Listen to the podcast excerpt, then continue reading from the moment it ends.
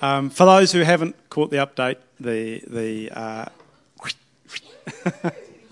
it's going, yeah, going to the great beard place in the sky. um, yeah, no, it's off. But I am I'm heading off to Australia tomorrow for a meeting, um, and there's a, a, young fella, fairly trendy, bit of a hipster, and uh, um, so I'm going to show him up. show a man's bed. and that'll be off off Wednesday or Thursday. So um, that's the update on the bed. But there was over over two thousand two hundred dollars uh, was given for that. So that was an awesome effort. And anyone here that uh, donated or whatever, thank you. But you know, it all goes to um, the I Love Cambodia. Uh, project and just to invest in them and just thinking of the connection that we have with them that they've set themselves up as the rock in Cambodia um, and there's a, there's a connection and affinity, and that wanting to keep that connection, and just been thinking over that through the week about um, wanting to recognise what they're doing and to be able to bless them, and for not for no other reason we believe it's being led by the Lord, but that they in turn are blessed and know they're not on their own.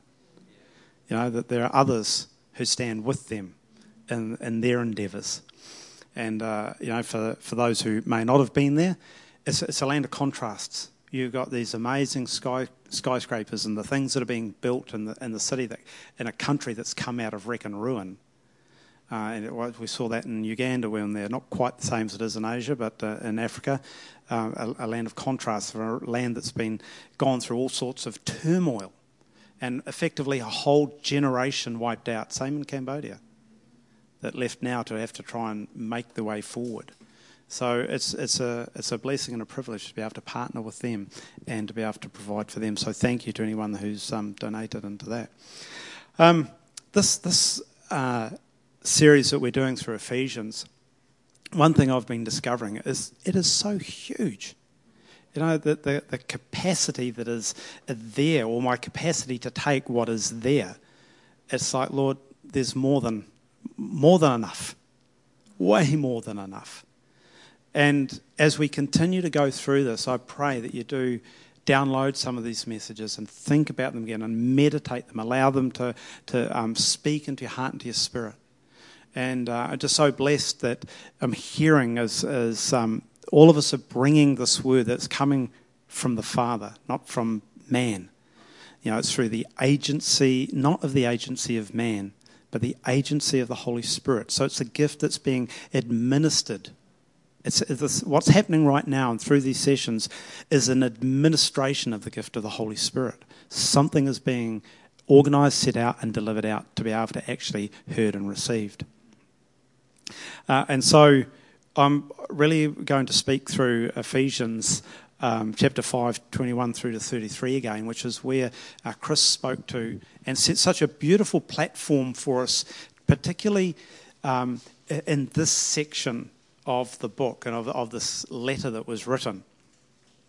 Um, it was it was really such a, a, beautiful delivery of the message, and I, and I honour you, Chris, for stepping forward and for, for wrestling and for uh, digging into His Word and, and to be able to bring that and uh, um, set such a beautiful platform for this section because that, like you spoke about, this great culmination, that what's what's actually delivered at the end of this section can could, in with eyes of the flesh or ears of the flesh, actually be diminished by what preceded it with this whole thing of, you know, oh, now wives, submit to your husband.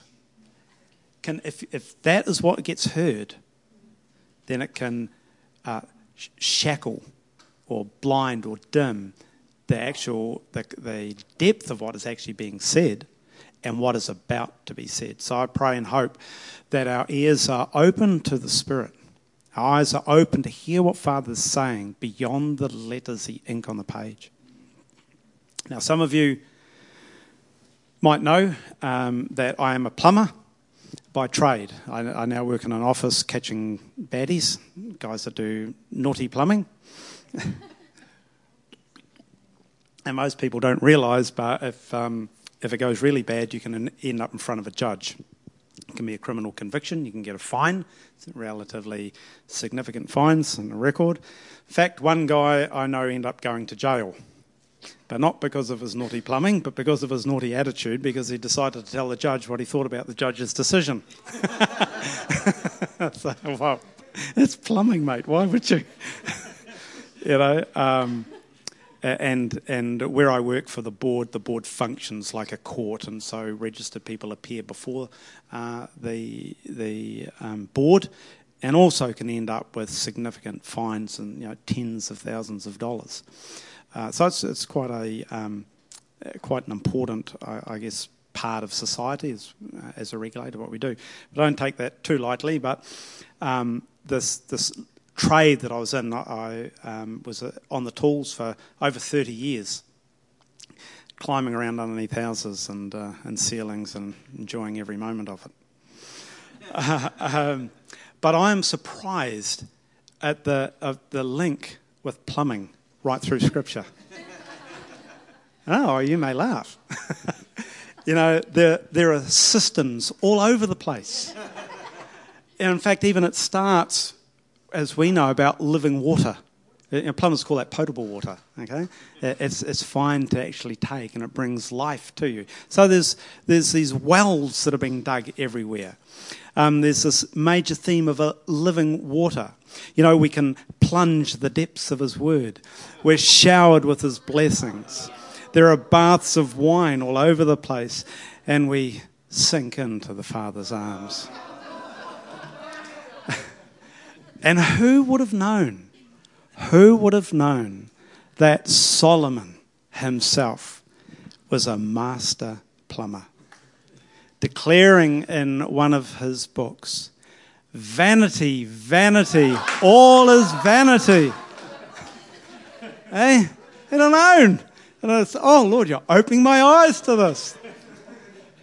Smith Wigglesworth, I think it was, was a plumber. You know, so great men of God.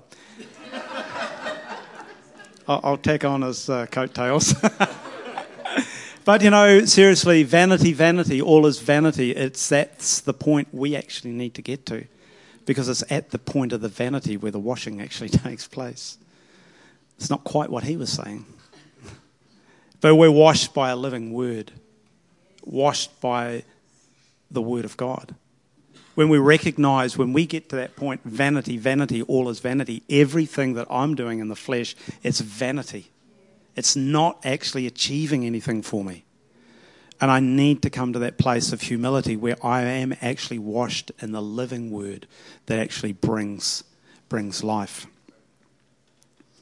Remember Psalm 51 6 17, 18, 51, 6 talks about surely you desire wisdom in the inner place, uh, truth in the inner parts, wisdom in the inmost place. Here's where God's looking for this truth to actually come. And this is going to be the, um, if you can grasp this, the, the, the crux or the, the substance of what we want to be speaking about tonight is this wisdom in the inmost place. It's truth in the inner parts.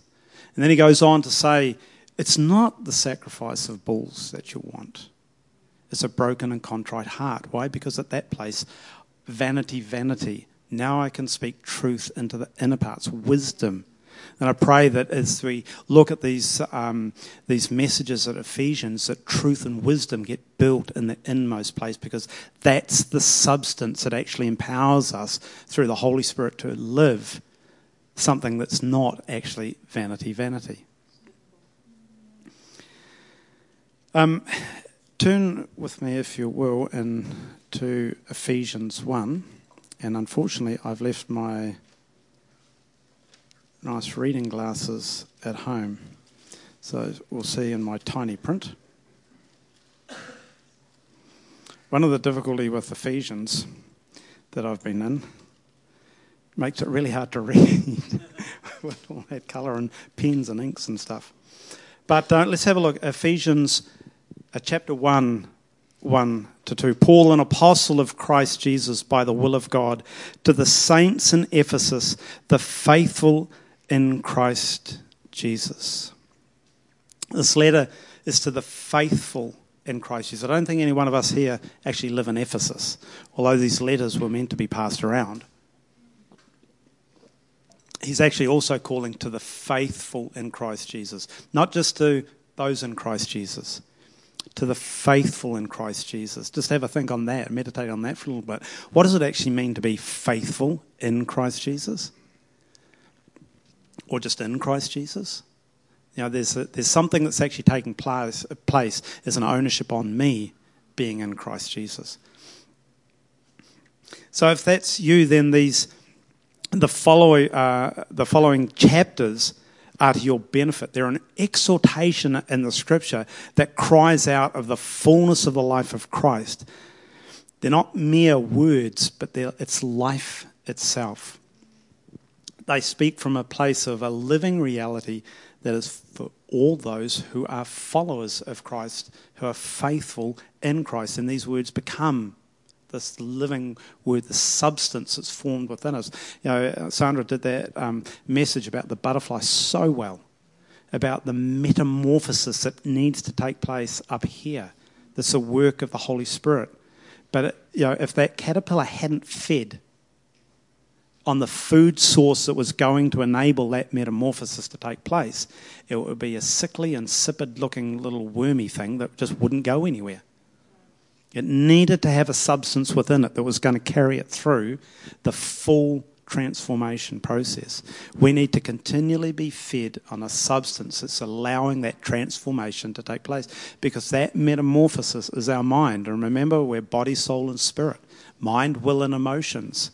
And we'll look at it a bit later that the, the, um, the, the mind of man, if you like, the flesh, it's at enmity with the spirit. And so that needs to be transformed into the likeness, into the image of Christ that we might think as he thinks and walk as he walks. Sandra also spoke the other day, and Sam gave a word the other morning in Ephesians 5 uh, 13, 14. If you just um, turn over to that, we'll just have a quick look there. Chapter 5.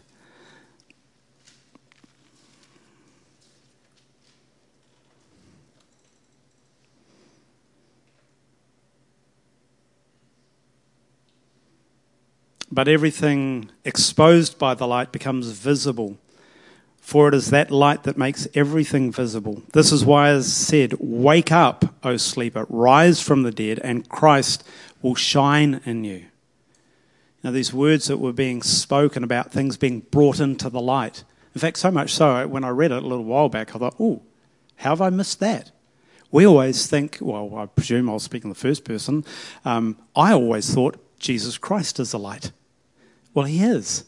And yet he says to his disciples, You are the light of the world. Ooh, really? Hmm. Really takes on a new meaning, that little song, This Little Light of Mine. Is it? this little light? Jesus? This little pen light? you know, I don't think so. Anyway, uh, and. Um, and this, this, this voice that Sam resounded when he gave a word the other Sunday morning wake up. There's a wake up call. You know, that, that uh, sound of the alarm that was being given. There's a wake up call to a reality that we're in. You know, there's a beautiful, beautiful message that the, um, what's his name, Robert, this morning, um, didn't, didn't he, I was speaking to him afterwards, and he said, you know, people often say to him about God is so cruel, isn't he? You know, uh, how do you mean? So cruel. All those people drowned. And he, he just said him, You don't understand. The door to the ark was open. Anybody could have walked on. The door was open right up until the point when God shut the door. At that point, it's over, Rover. You had ample opportunity, and the ark was big enough to take more than just the animals, food, and no, the Noahrites. it's like, hmm, that was interesting. He says, yeah. And so tell me now, who is the door today?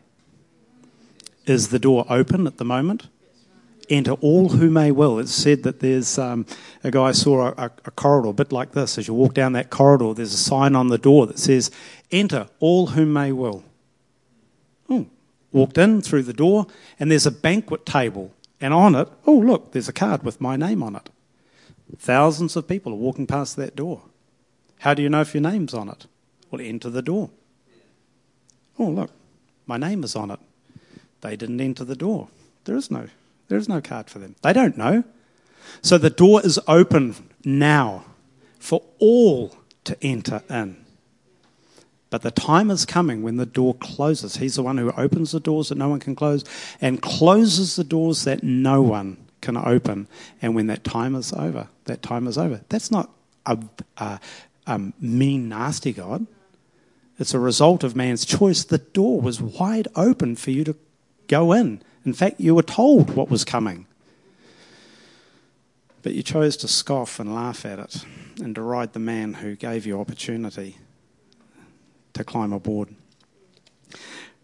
Um, and Chris spoke so well about the opening section of the Bride of Christ.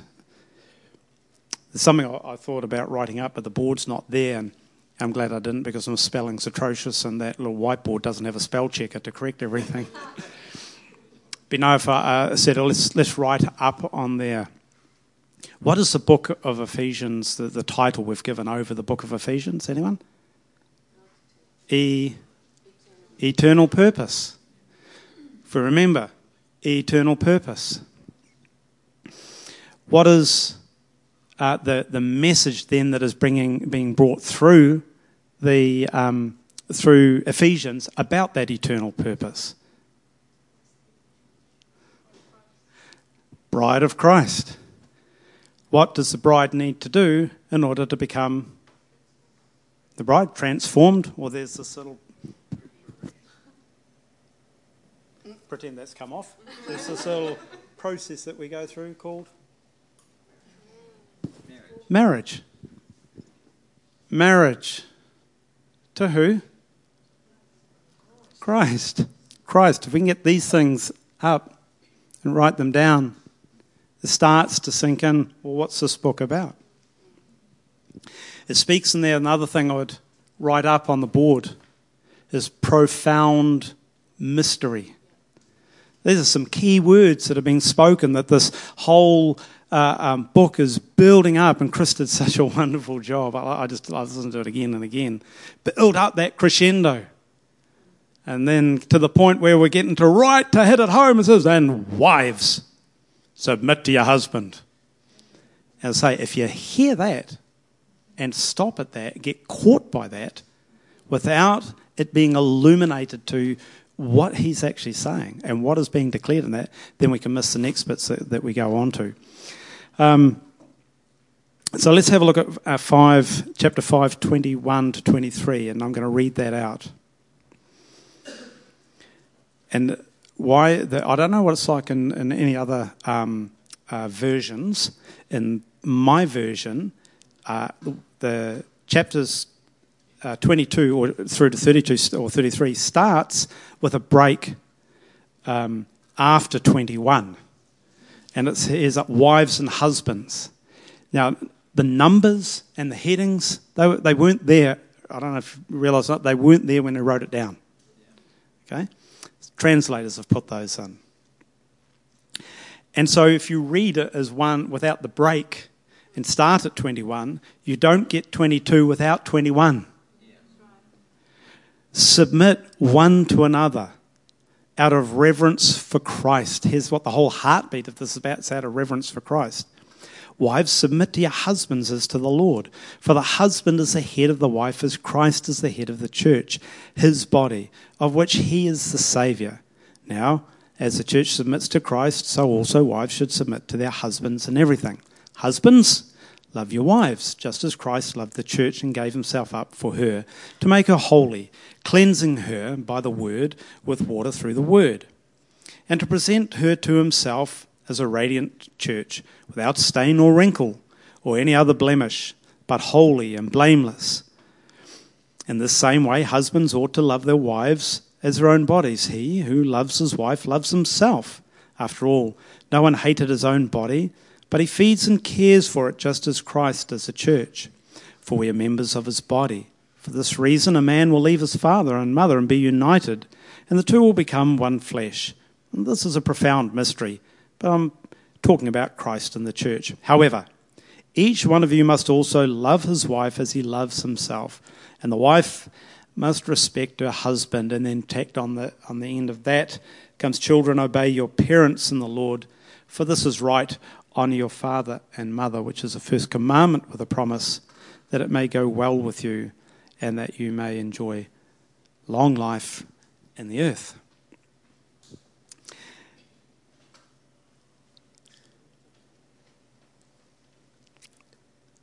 Starting or leading into this chapter, there's a heading in five or the start of five. It talks about be imitators of God. So remember this, this crescendo that's building up to something. And this section, wives submit to your husband, husbands love your wives, is still part of the building of that crescendo. Because I believe that the, the top end of that comes at the bottom end of this section, which is the, the profound mystery. So it starts in five with this be imitators of God. Sam's again spoke so wonderfully about that. Ephesians 5 1 Be imitators of God, therefore, as dearly loved children, and live a life of love, just as Christ loved us and gave himself for us as a fragrant offering and sacrifice to God. In verse 16, we have this wake up call. In verses 21 to 32, we have this, this call of love, submit, respect, and obey.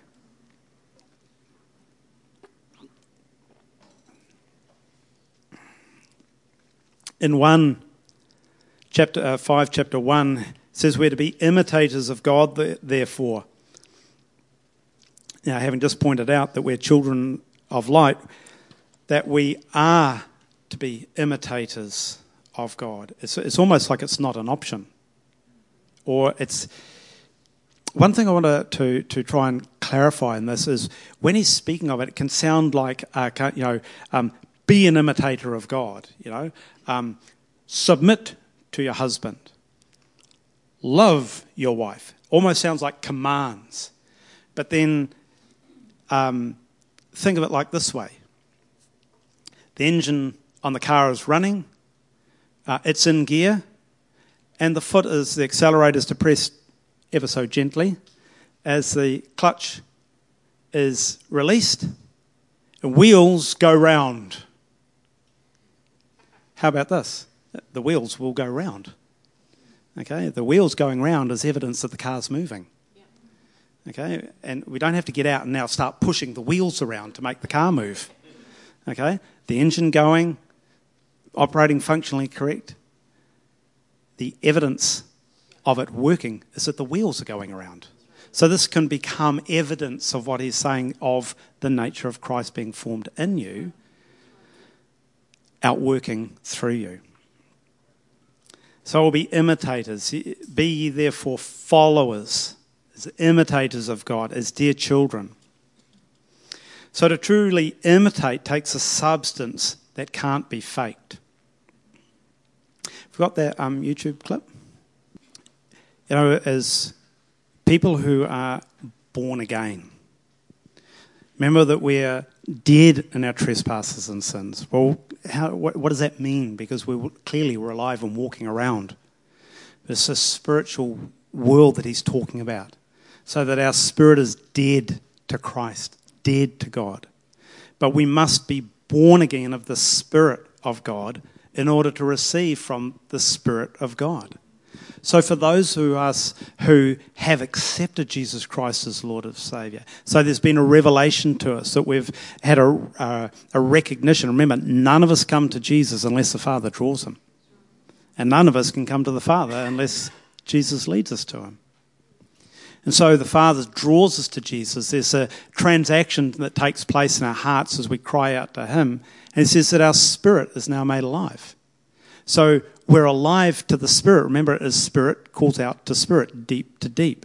So just as Father is speaking to us, like the tuning fork, our spirit is once dead, now alive, able to hear, to resonate with the frequency, if you like, with the word that comes from God. The problem is, we got stuff in our lives. The stuff that clouds out, if you like, or, or can block or uh, dampen the sound of the tuning fork coming through. So we can listen and hear.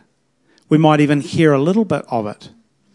But until we get this, the full, clear, resounding message that's coming from God, we'll, de- we'll declare with what we've got.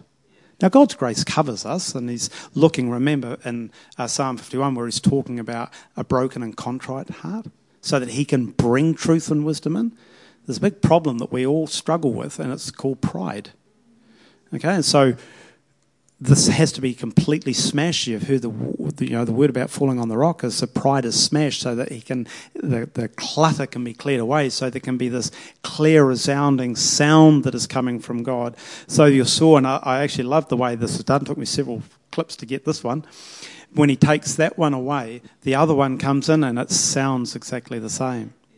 When you hear the other one that's that had this weight put on it, and it's hearing something and it's trying to sound out something. I, I mean, I don't, I am not a musician, I don't know, but it didn't sound that good a note to me. It sounded off. you know, so we can sound off. But the funny thing is, if you've got a whole bunch more of tuning forks that have got that same weight on it, they're going to start resounding to that same message. And they'll sound off as well but they'll all sound off together. and that sounding off will sound good because it's all the same. And yet it's not imitating what was sent out.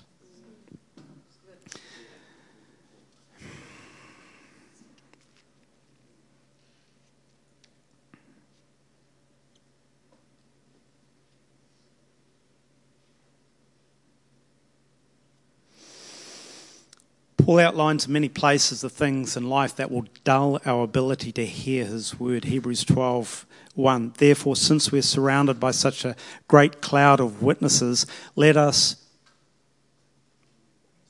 meddle around with a few things.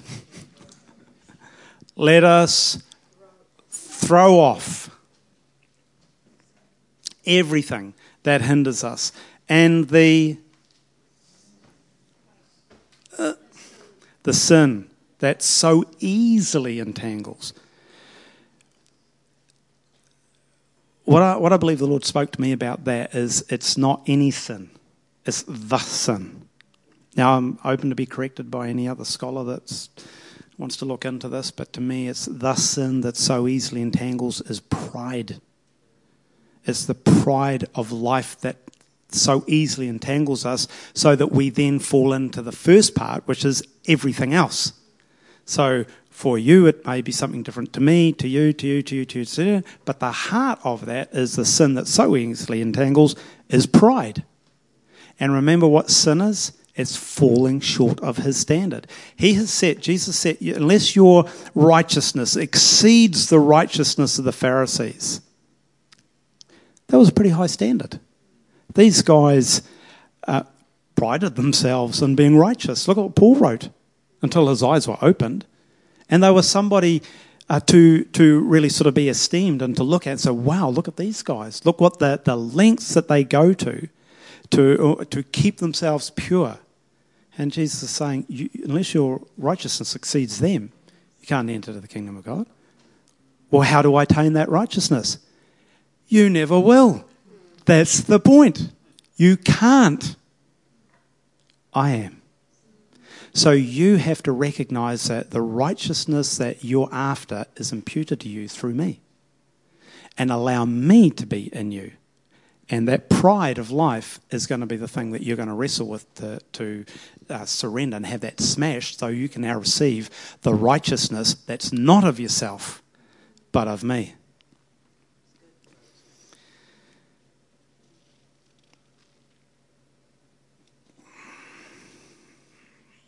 You know, the whole book is a call to, to a living substance in us, through which we now live. These verses that call us more from the uh, ink on the page to actual, an actual living reality. Hebrews 11.1, faith is the substance. And, uh, you know, uh, again, Sam spoke so w- uh, well on that about the imitating and that, and the difference between the two uh, words that is being being used as a substance, something that actually takes place in order to, to imitate. Other things hoped for. It's what supports under the hope of faith. is a hope. It needs something. It needs a substance that brings it into a reality. Faith being sight. I can see what God has said, He's shown me, and I can do it. Whatever it was that He was showing me, what I don't have of that, I will trust you, and I'll keep walking till you bring sight for me, which births faith, and I can step into that. Um, remember, faith is that which comes from, I love this, it comes from the Rhema word of God, not the Logos, not the written word, a Rhema word, a revealed word. Or how do you get that? Well, you're going to have to sit in His presence and wait for Him and wait on Him and allow Him to bring that to you. It's not something you create. You don't create a Rhema word. God gives you this Rhema word. It's revealed through His Spirit to you.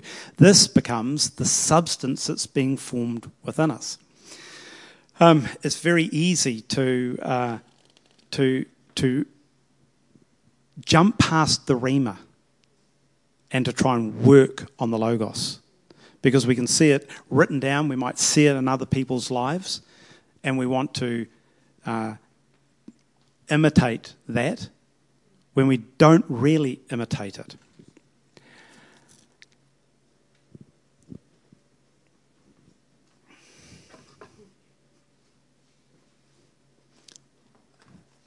Did you see that this morning? Yep. The ark, Noah's ark. This, I want to be an imitation of the ark, of Noah's ark. Now, whether, whether we use imitation or emulation or copy, um, I'll work on a, on a copy and imitation. So this, I want to be an imitation of the ark. I saw a, I had another table up here. I saw a, um, a model of it and, and I'm probably going to get it so I can make it.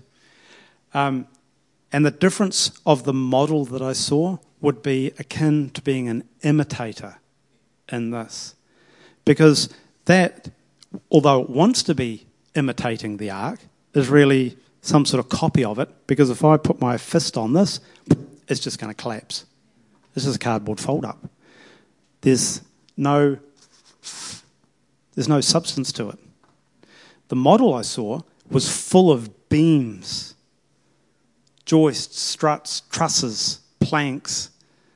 All the floor linings were in, and the, the side uh, were put on.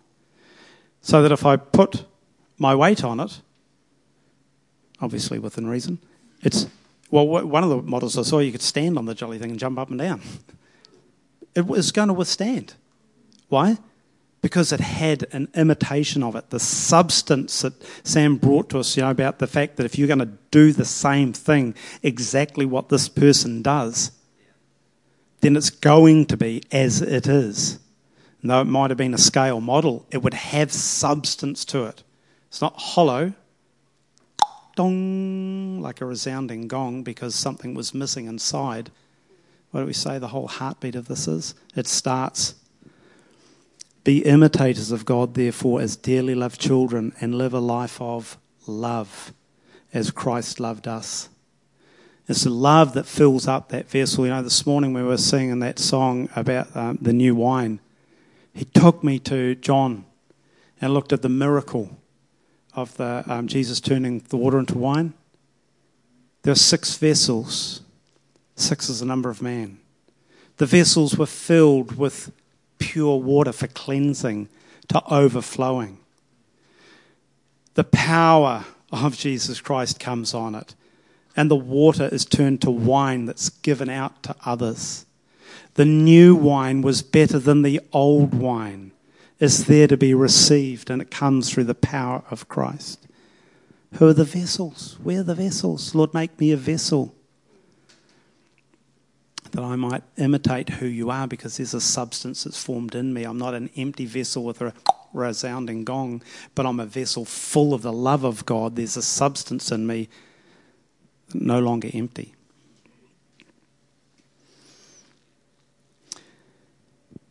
So, in this particular section, Ephesians 5, uh, um, 21 through to 32, out, or and 31 and 32, outlines the most profound mystery of all Scripture. It speaks of a oneness that is likened to a pure marriage. Get that, to a pure marriage. It takes us right back to Genesis, where God gave mankind, uh, where God, having made mankind, speaks of a oneness that we can only guess at until He brings revelation to us in this. Our view of Adam and Eve may be somewhat different to that which actually took place in the garden. The Genesis account brings with it many mysteries in Adam, man, and woman. However, that played out, it says, got Adam, out of Adam comes Eve. So the fullness of all that God needed was there. God Himself, you know, we, we say He's our Heavenly Father. God contains every, the, every nature within Him Father God, Mother. Um, God has made male and female. Genesis 1 26 27. Then God said, Let us make mankind in our image. Genesis 2 22. Then God made a woman from the rib or from the side of man. He had taken out of the man and he brought her to the man. Genesis 2:24 and that is why a man leaves his father and mother and is united to his wife and they become one flesh. Interesting. He's talking about God. Adam will leave his father and mother. It's interesting. He's talking about the man. I've always thought about that, about being the woman leaves father and mother. But the man leaves father and mother. There's a prophetic picture right at that very beginning of something that was going to take place in Ephesians for us to look at in a profound mystery. Ephesians 5 31. Let's have a look at that.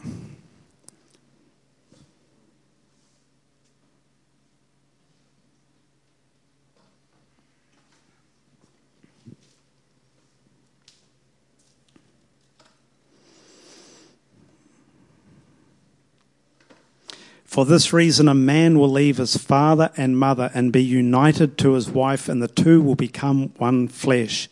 This is a profound mystery, but I am talking about Jesus Christ and the church. Where did those verses come from? Where were they first written and read and spoken? Genesis. The first Adam. Jesus, the second Adam, complete. Not falling. They will become one flesh.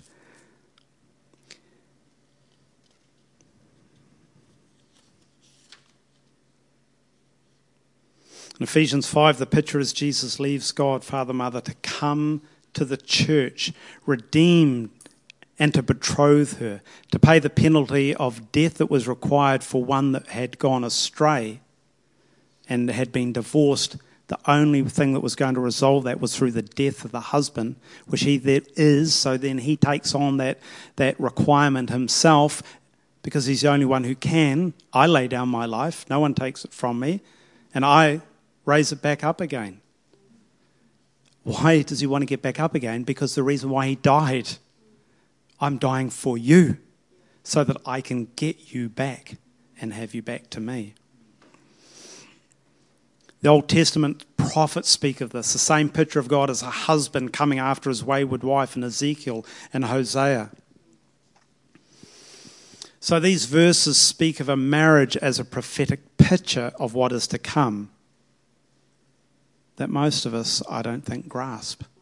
I certainly didn't till I started looking into this and started speaking to my heart about this profound mystery of marriage. If, for those here who are married and for those who are not married, it's the same message seen applying at a different stage uh, through the process of coming to marriage, if you like, and I'll explain that. So, Paul uh, uh, is painting this, this picture of marriage, husband and wife, to portray a union, a oneness of Christ and his bride. If, if we can lay hold of that, if we can grasp that, then these other verses that are preceding that suddenly make sense.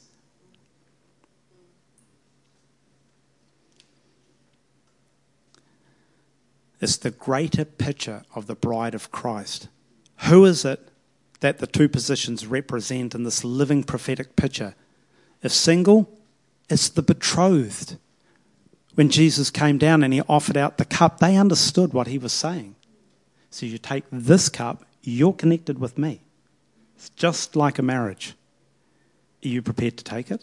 Because it means you're going to have to deny every other thing in your life, and you're connected to me. And they took it, except for one.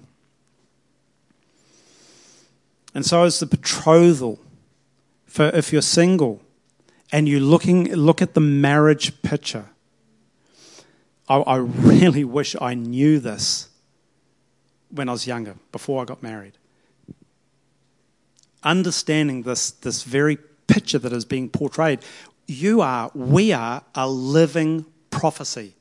We're a living prophetic message to, to uh, declare, to speak out, to live out in front of the world if again, if we get this and lay hold of it and seek, Father, bring this reality to, to my heart, to the very heart of me, do this work of transforming my mind so that I can live out in the fullness of this prophetic message you're giving me, the, of this profound mystery. So, as a, as a single person, why would I keep myself pure for the marriage? Well, because I don't want to get some sort of funny illness? No. You're a living, prophetic message. And apart from all of the physical benefits that, that actually um, come upon you by keeping yourself pure in this way, you become a living prophetic message about the bride, about the virgins, about the bride of Christ, about the betrothed, about the marriage to take, that's going to take place, how it works out. There are so many analogies to the Hebrew um, a wedding ceremony through this that, that it's amazing. And so, understanding that, and someone says, Oh, why? You keep yourself pure? Because I understand the purpose of my calling. I'm living to a higher calling, not just a marriage, not just trying to keep myself, you know, some sort of pure, wacky Christian. I understand the high calling. And I'm pressing on for a high calling. I hope you're invited to that high calling too. It is such a high calling. It's hard to contain this. It is a it's not just a mystery. It's a profound mystery. Think about what he is saying. He's using this very intimate uh, relationship of husband and wife. So, as a single person, I'm keeping myself for the person that God is actually going to bring me to, and that we then would give ourselves as a committal only to one, one to another. As husband and wife, understanding that committal, it's not just about a physical oneness and a physical union he's talking about here, it's about a, a true spiritual connection.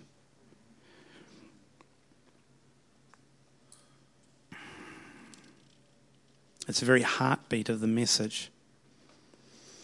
And to be able to walk in the true posture of this requires a substance that is built within us. We cannot truly do this simply by copying the outcome.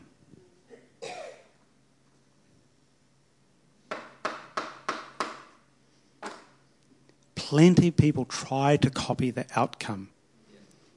It doesn't work. What's in here on the heart? It's going to come out here sooner or later, it's going to come out. I know. What I also know that is I've understood that that's a, it's no longer a mental um, connection to the Word of God and to the Logos Word. It's now a surrendered heart posture to receive the Rhema Word of God, which allows that Word to actually do a work in my heart, which now feeds my soul, my mind, my will, and my emotions, brought, in, brought into submission to the Spirit of God. So that I can now understand what I don't need to react like that. That's not the kingdom of God. That's the kingdom of the flesh. And I've surrendered to you, so I'm not going to react like that. So what used to be, it's just not. I'm not saying I'm perfect. I'm not saying got it all laid down. There's still clutter to work through. But I know that Father is working here from a revealed position, no longer from here from my intellect. So in this picture, who does the wife represent? Ever thought about that? I'm going to speak to the ladies right now. And men, get your, whatever these called, taringas, ringer ringers, something ringing. Listen in. Because it's not a one sided event. It takes both to come together to make the picture whole. You're not a um, uh, just a or your wife, so just submit to your husband. I want to read this out because it was how it was speaking to me. So, if you can understand the wife, you have this prophetic example of being the church. I mean, that should be a wow. You represent to the world, before God, the church. What a call. Did you get it? This is not a weak, limp wristed, pathetic, dominated, subjugated, slave to the male position. It's a powerful position when filled with the Holy Spirit, and the witness is powerful. So the wife is called to submit, to be in right alignment to her husband, full stop. Don't think about having to go on, well, if. Hey, no because that limits it to your physical ability to try and fulfill this whole thing of trying to submit. So now it's fitting a world mindset, not the kingdom of God mindset, that says, actually, I represent the church. It's, it's how you're seeing it. Now, it's only through God bringing a revelation in this. And remember what I just said, it's not about being some sort of thing like this under man's feet. I'm not talking about being abused and being physically hurt or anything like that. Remember, too, the picture is about um, this, if you like, to bring it into a pure marriage. Okay, because unfortunately we have such a, a warped view of what marriages are like now. You know, God grief, I saw some somewhere was wanting to marry their goat or donkey or something. Um, so this, this, this picture of marriage is so warped that we need to understand what he is portraying within his word so that we can actually be a shining of light of what marriage actually is in the light of his word. Okay, so there's a substance that must be formed in you, ladies, women, whether single or married, as the bride, as the betrothed. And it's the power of the Holy Spirit the question is, how do you come into this substance? So I'm speaking a lot about you need the substance. It's about how you come into the substance. Because uh, do you think the church is limp wristed, subjugated, put down, beaten up, and useless? Not the church that Jesus Christ builds. The church, my church, the gates of hell will not prevail. That fits you when you're filled in the Spirit of God as a wife, submitted to a husband in right alignment, because there's something the husband needs to be in this as well. But full stop, don't wait for him to get there. You are filled with the Holy Spirit. The gates of hell will not prevail against his church, built by him. starting to get a little bit of the taste of this. What is a husband, or who does a husband represent? Man, this is a manly calling of no small measure. Are you man enough to step into the calling of Christ as this example? I'm talking to myself, guys, so don't think I'm pointing it all out here. The one who lays down his life, Philippians 2 5 to 7. That your attitude should be the same as that of Jesus Christ who did not consider equality with God something to be grasped, but made himself nothing, of no report. When you kind of align who we are compared to God, it wasn't a hang of a lot. Not when you measured it, called nothing. Made himself nothing. Why? Because of his love for us. Remember, be imitators of God, therefore, who dearly loved children. He loved us. Became nothing, being found in the form of a servant, being made in human likeness, and was obedient even unto death, and death on a cross. How do you like that, man?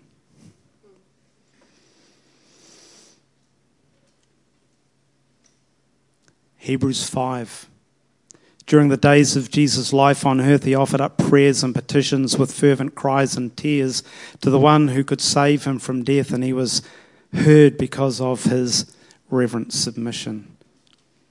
Hebrews 5 8 Son though he was, he learned obedience from what he, oh, patiently was okay, through what he put up with a bit of strife at home, through what he tolerated because I love her, sort of, through what he suffered. You know, the scriptures that talk about uh, and, and indicate that Jesus Christ from his youth was, uh, was derided by the people in the street who knew, oh, you're that girl's boy, are you? In Psalms, I think it is, it talks about songs, the drunkards were made up about him. He would have carried that. His brothers thought he has lost the plot. But he learned obedience through the things that he suffered. Christ, having been made, created by God, from God, is God, into the flesh, the second Adam, man and God, not carrying the blood guilt uh, or the line of the blood guilt through Adam, but a direct creation of God, physically born in the flesh as we are, as a man, through Mary.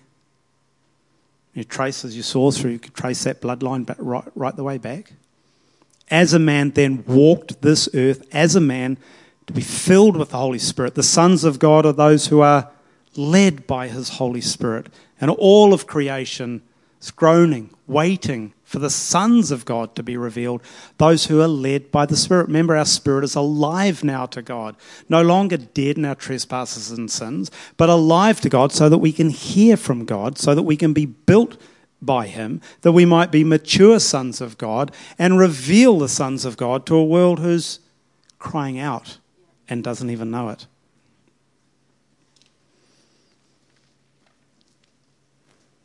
Now, the husband is called to love, agapeo, unconditional love to his wife.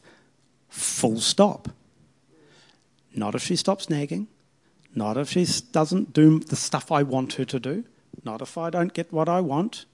Not if the house looks, not if, not. Love.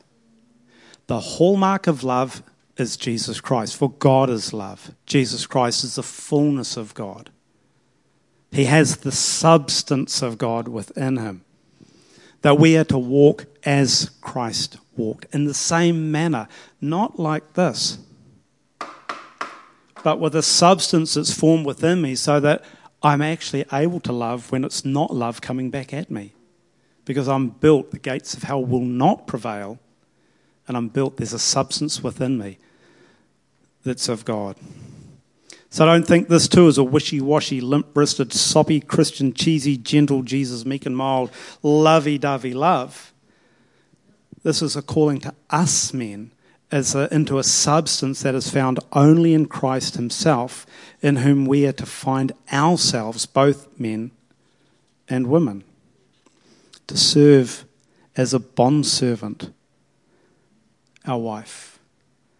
When we love our wife, this is not about us make the bed, bring a cups of tea, do the dishes, clean the shower, vacuum the floor, pay the bills, provide her money to meet all her desires, bath the kids, do the laundry, put out the rubbish, feed the cat, run her bath with candles, peace and quiet from the kids, soft music to relax away with, to bring her fresh dry towels with no other motive than for her to dry herself. This will run you ragged, men. The wife might like it. It'll run you ragged. There may be aspects of that are involved in the outworking of your lives together, but it is much, much, much bigger than that. That's, that those are sort of um, outer actions of an expression of love that's going to fit within the lifestyle that you would have one to another. But I believe that there's a much greater expression of love when he's saying, Husbands, love your wives as Christ loves the church. What did he say in those verses that carry on from that?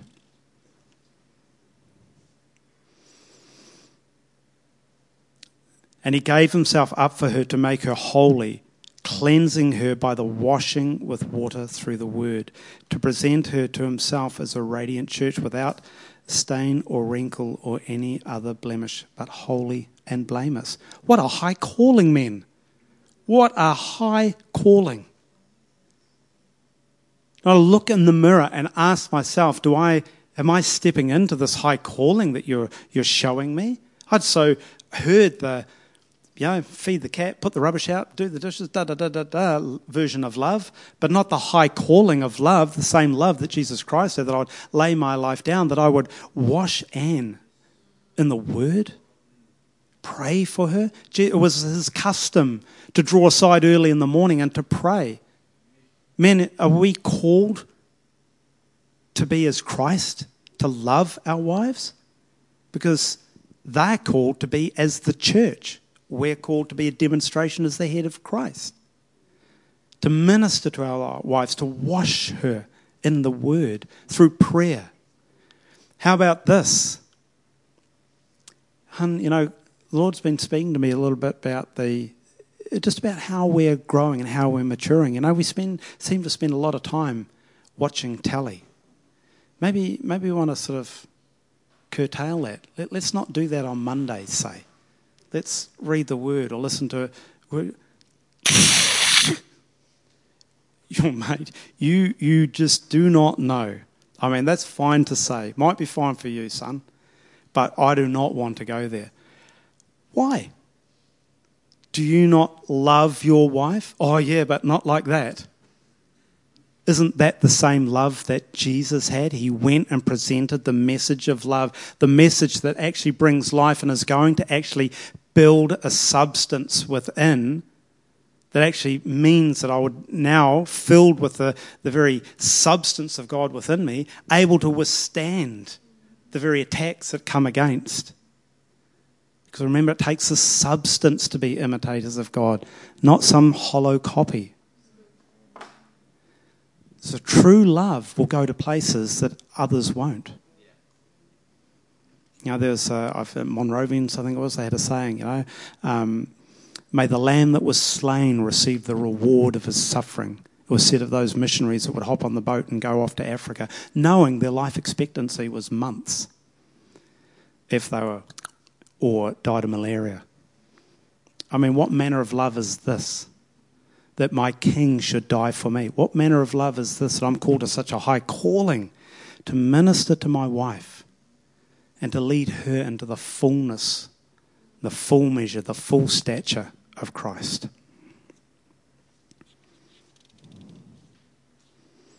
The problem we have is this pride issue that I was talking about right at the start.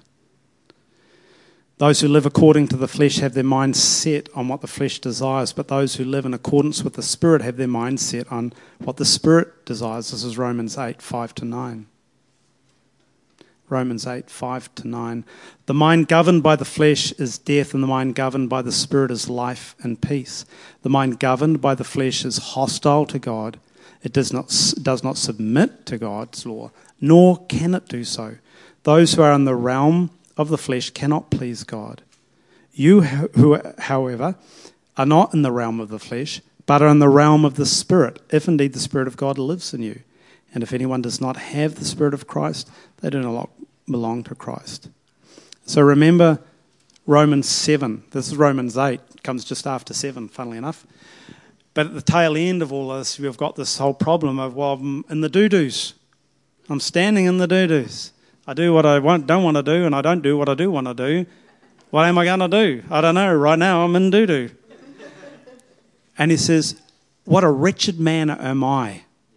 Who helps me? God Praise be to God through Jesus Christ. I'm covered by grace so long as my pride is now shattered on the rock and I'm calling out to the very one who brings revelation to me and builds the substance of God within me that I can now escape this life and now I will walk according to the Spirit. And I'm not wrestling, continually wrestling as I were with my spirit and my flesh so that the flesh man is not prevailing, but the inner man, Galatians speaks about, is built up so I might know through the power of God how wide, how broad, how deep, how long is the wonderful, unmeasurable, unfathomable love of God.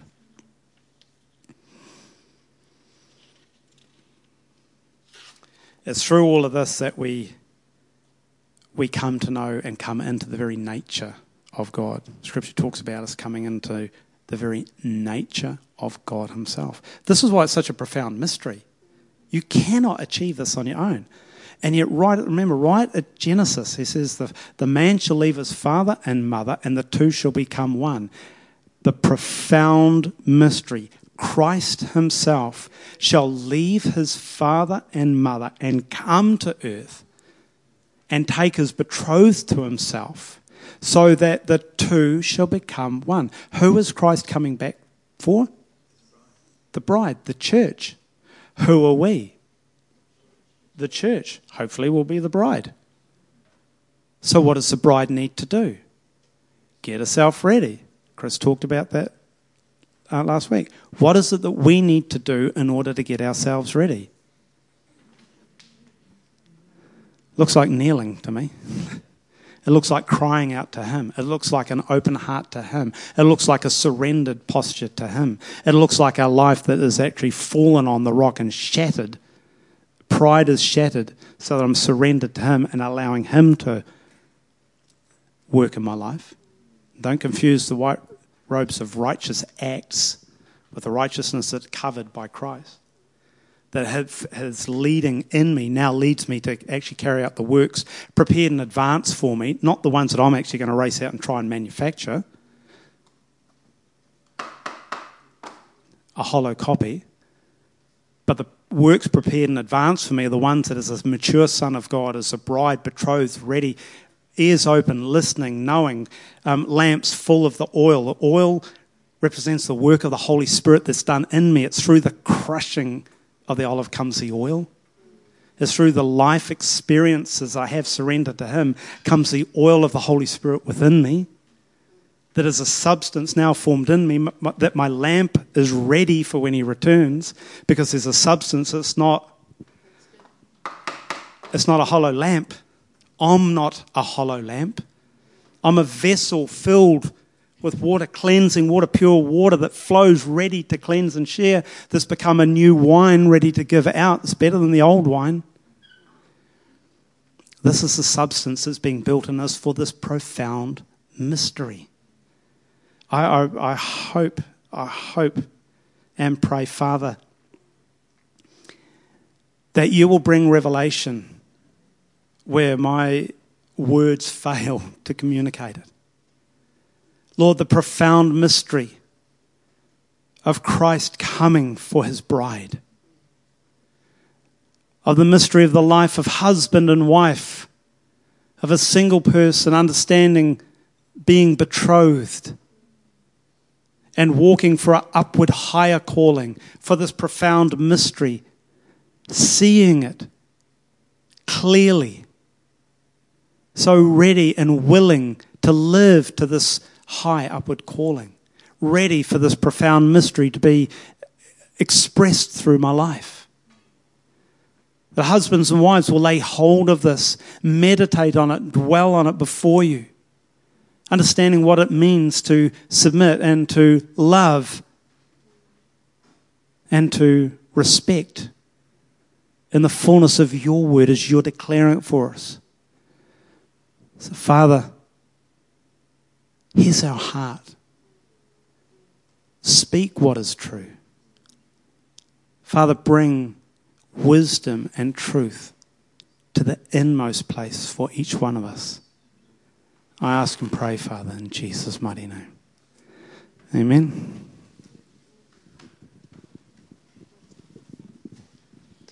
Um, I just saw, I just want to join with Paul in what he's saying, and that just remind us again you know, in Ephesians five, it says this mystery that Paul has just been talking about tonight is great, and Paul then says, and I'm speaking with reference to Christ and the church. So everything that we've heard, he's saying what he's saying is this. This actually has nothing to do with husbands and wives. It has nothing to do with physical